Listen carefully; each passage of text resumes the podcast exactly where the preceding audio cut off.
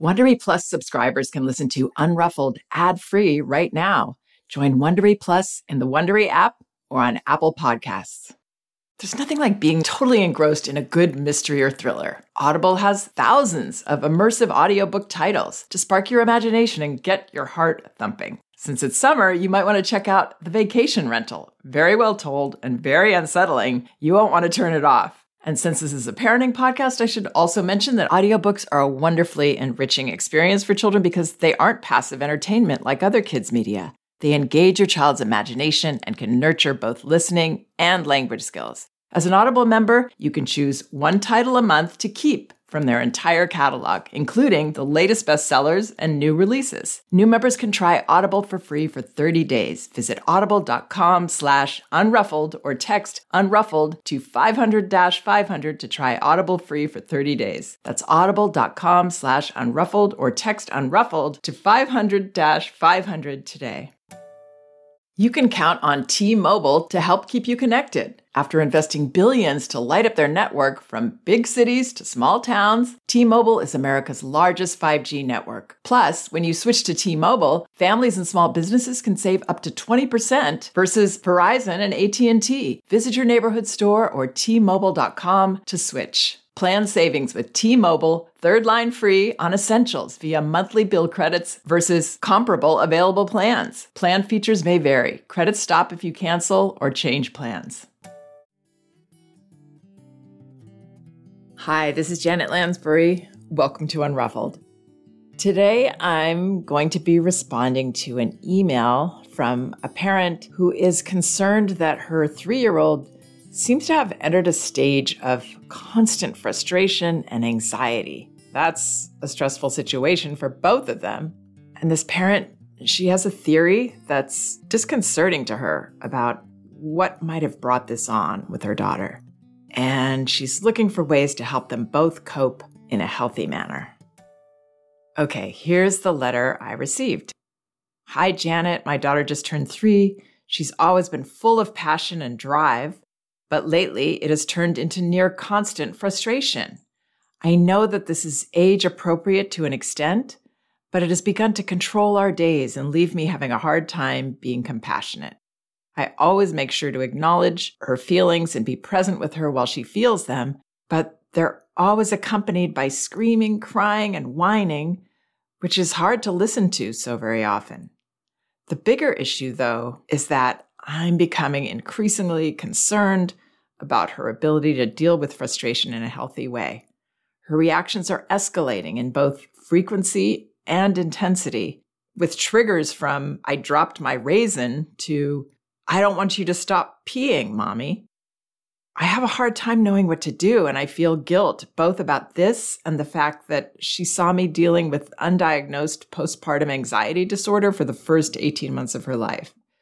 I worry that I modeled this behavior for her and that she has her own anxiety issues and that my compassion has begun to turn into frustration.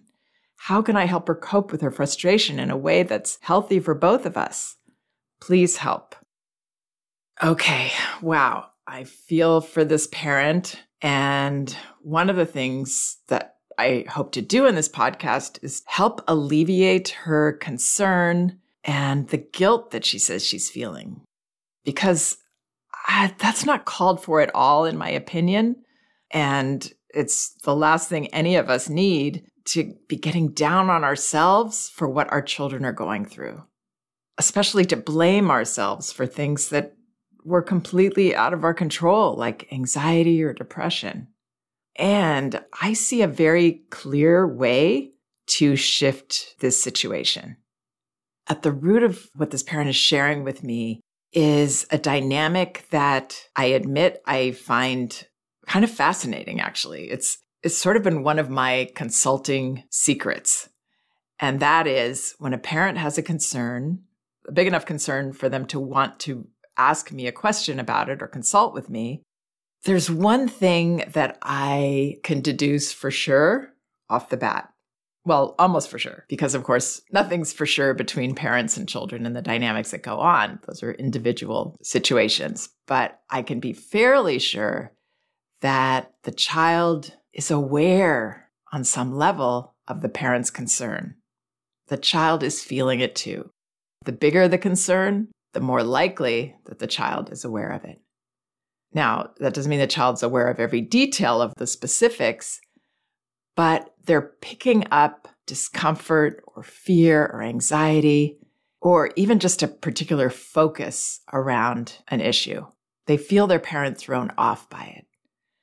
So then what commonly happens is that something that was maybe a one time action or behavior or just a little phase a child's going through that's just impulsive or maybe just an expression of a child's temperament, the child feels their parents' concern around that particular behavior or that theme of behaviors, in this case, that the child is overreacting and getting frustrated about these tiny things.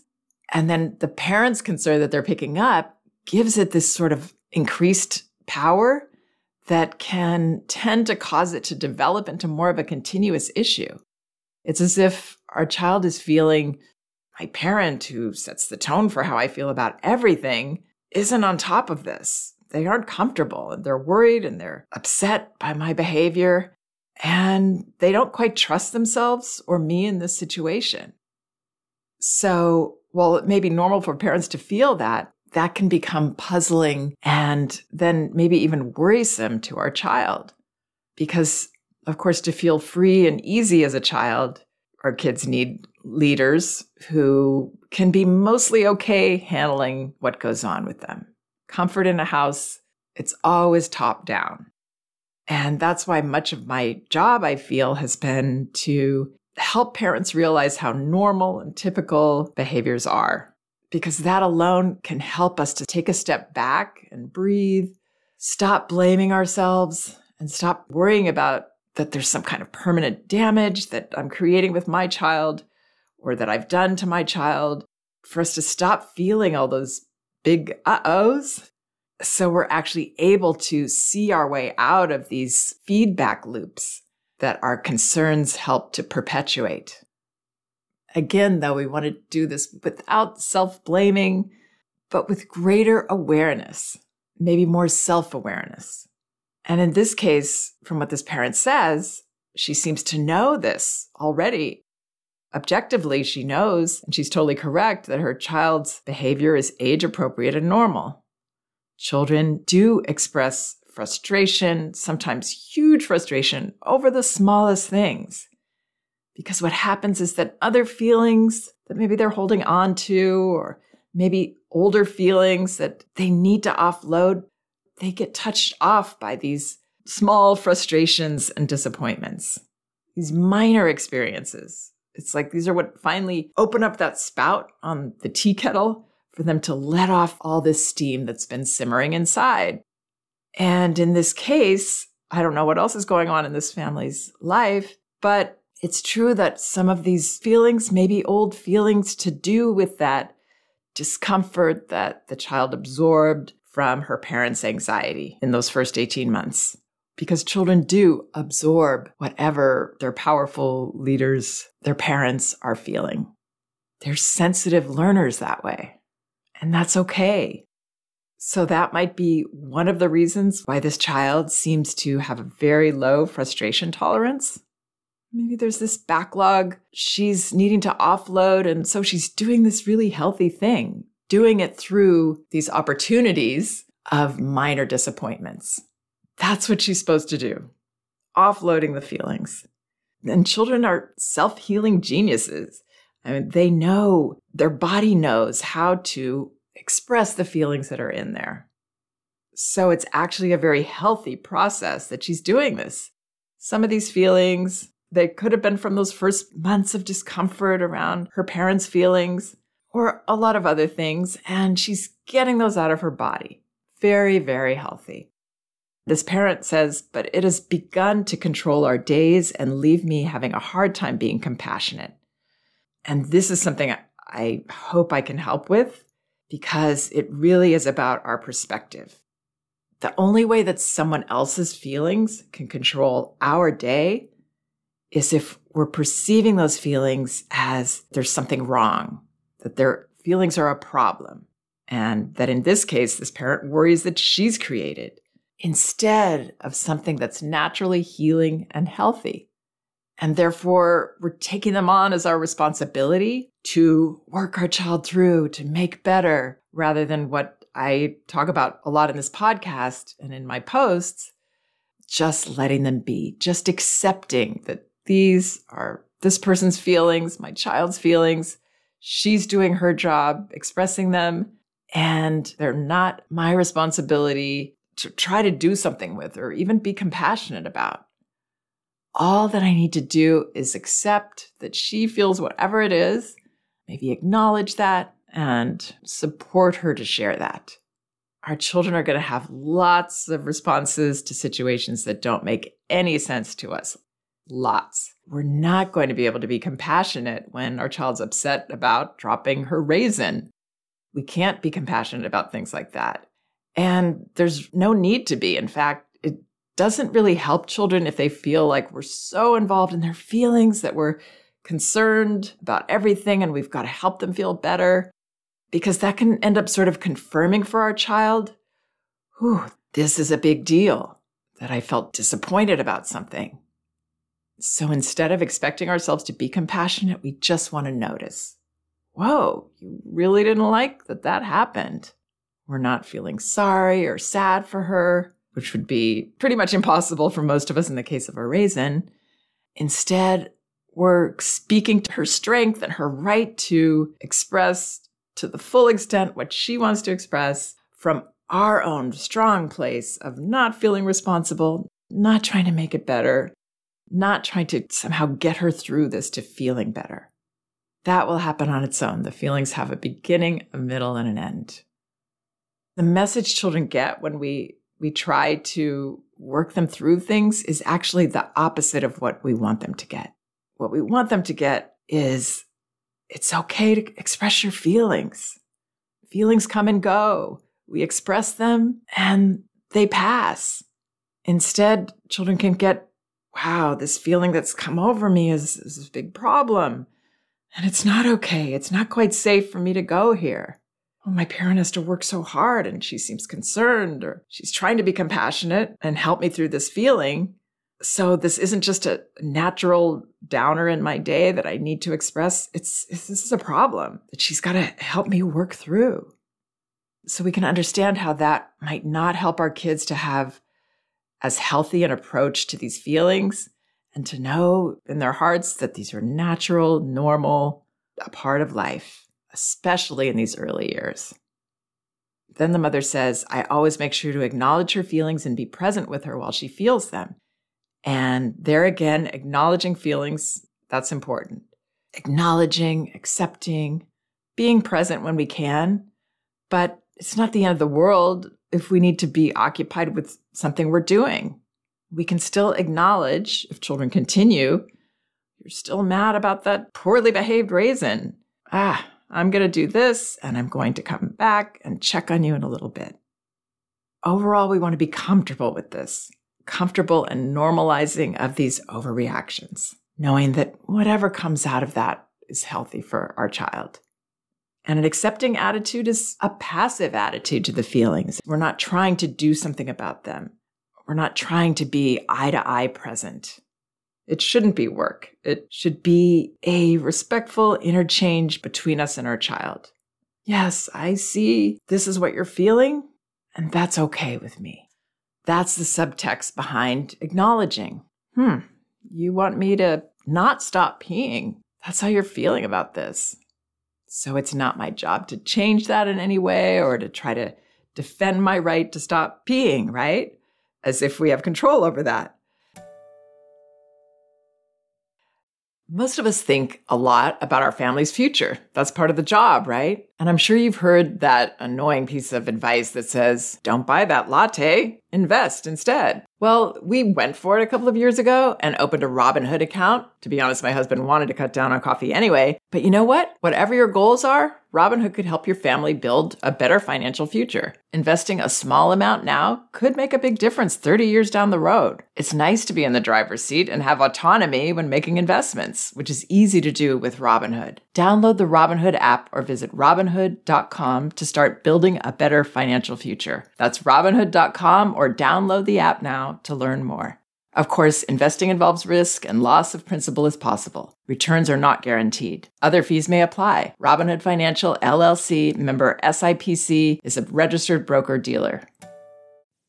Okay, it's time to commit. 2024 is the year for prioritizing yourself. Begin your new smile journey with Byte, and you could start seeing results in just two to three weeks. Just order your at home impression kit today for only $14.95 at Byte.com. Byte clear liners are doctor directed and delivered to your door. Treatment costs thousands less than braces, plus, they offer financing options, accept eligible insurance, and you could pay with your HSA, FSA. Get 80% off your impression kit when you use code WONDERY at Byte.com. That's B-Y-T-E dot com. Start your confidence journey today with Byte. So that's one of the things I'm sensing here that maybe this mom is taking on a lot of responsibility around her child's feelings when the opposite would be better. To let her child express them to the hilt as much as she needs to and not to get involved. Because our involvement, as I was saying earlier, can send a message to our child that tends to make these situations last longer and happen more. Because now it's like our child's starting to feel that we have a problem with her going to these places. And that makes it a scary place to go instead of a normal place to go. Then this parent says the feelings are always accompanied by screaming, crying, and whining. Yes, so unfortunately, those are all par for the course. And then as children get older, they'll also be accompanying these feelings with statements like, I don't like you, and other unkind words. It sounds like this parent's not necessarily getting those yet, but she's getting the whining and the screaming and the crying. So feelings are expressed all different ways. These are all healthy ways, actually, even though they're not fun ways for us, but they're healthy ways that feelings are expressed at this age and even older. And it doesn't mean at all that she's going to be a whiner as she gets older. It's a healthy expression of feelings for children who don't have mature self regulation yet. And that's where the three year olds are definitely at. It's hard to listen to, but it's even harder when, as this mother comments, she says that I'm becoming increasingly concerned about her ability to deal with frustration in a healthy way. So it's hard enough just to hear those sounds but to hear that and have it feel like, oh, this is really worrying me, that's just amping up the discomfort for us, right? Because it's like it's pushing a huge button in us every time. So, this is the crux of it. This is what's being felt by her child, this concern. And it's coming through in these situations when this mother feels like she, quote, should be more compassionate when instead, understandably, it's really bothering her because her perspective is yikes, this is a big problem. This is a big concern. I've created something, I've done something wrong, and I'm a terrible parent. You know, all those places that we might go in ourselves. This is my fault.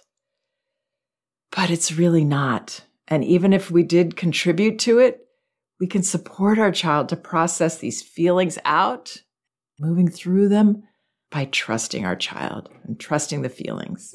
Because these concerns this parent has that have created this responsibility she's taking on around the feelings is what's making this into a constant issue instead of just a healthy release that any child is going to have about a whole gamut of things.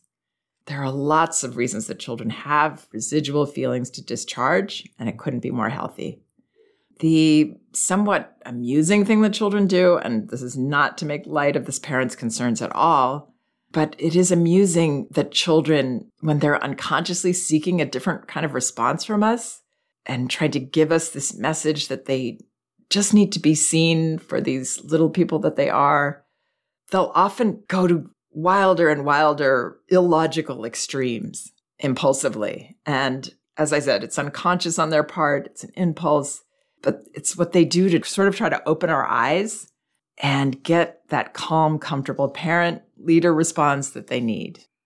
It's like they're saying, It was hard for you to let me have feelings about the raisin. Okay, let me try something more blatantly ridiculous. See if you can feel sure that this isn't your fault or your problem somehow. Don't stop peeing. And then the next thing might be to insist that the parent jumps over the moon right now. It's as if she's saying, I'm asking for you to be okay with my ridiculousness, to not feel worried about it, not feel responsible for it, and just have a calm response. So, with the example with the peeing thing, huh, wow, you really wanted me to keep keep on peeing when I was done.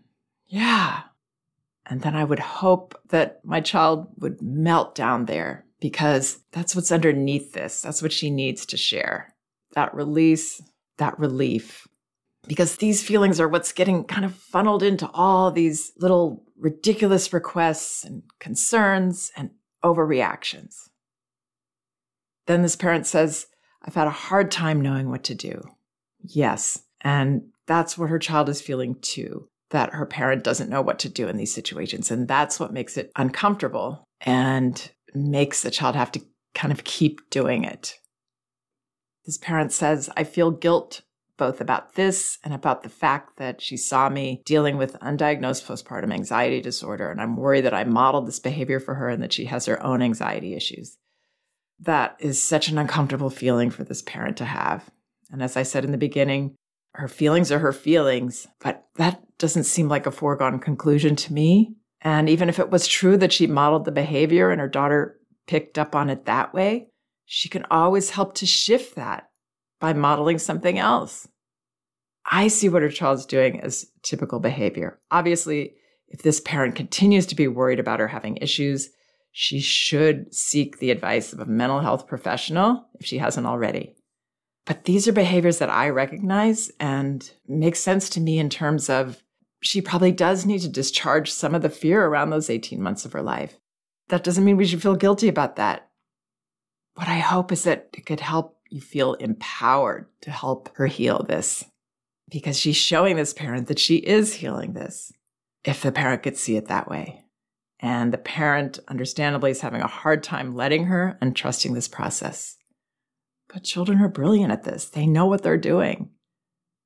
And if we take that process and turn it into something we should feel guilty about, painting it in a negative light, then it's harder for our child to heal because she can only feel as comfortable as we are. So, this dynamic it can change quickly with a different perspective, with a real and true and healthy perspective. So much of my time consulting with parents is trying to assure them that it's typical behavior so they can feel good about approaching it as a leader. Our kids, they want us to be solid, you know? And this little one's telling her parent again and again that she believes her parent can do this and trying to help the parents see what a little girl she is with all these overwhelming, overblown feelings and bizarre requests. I really hope this helps.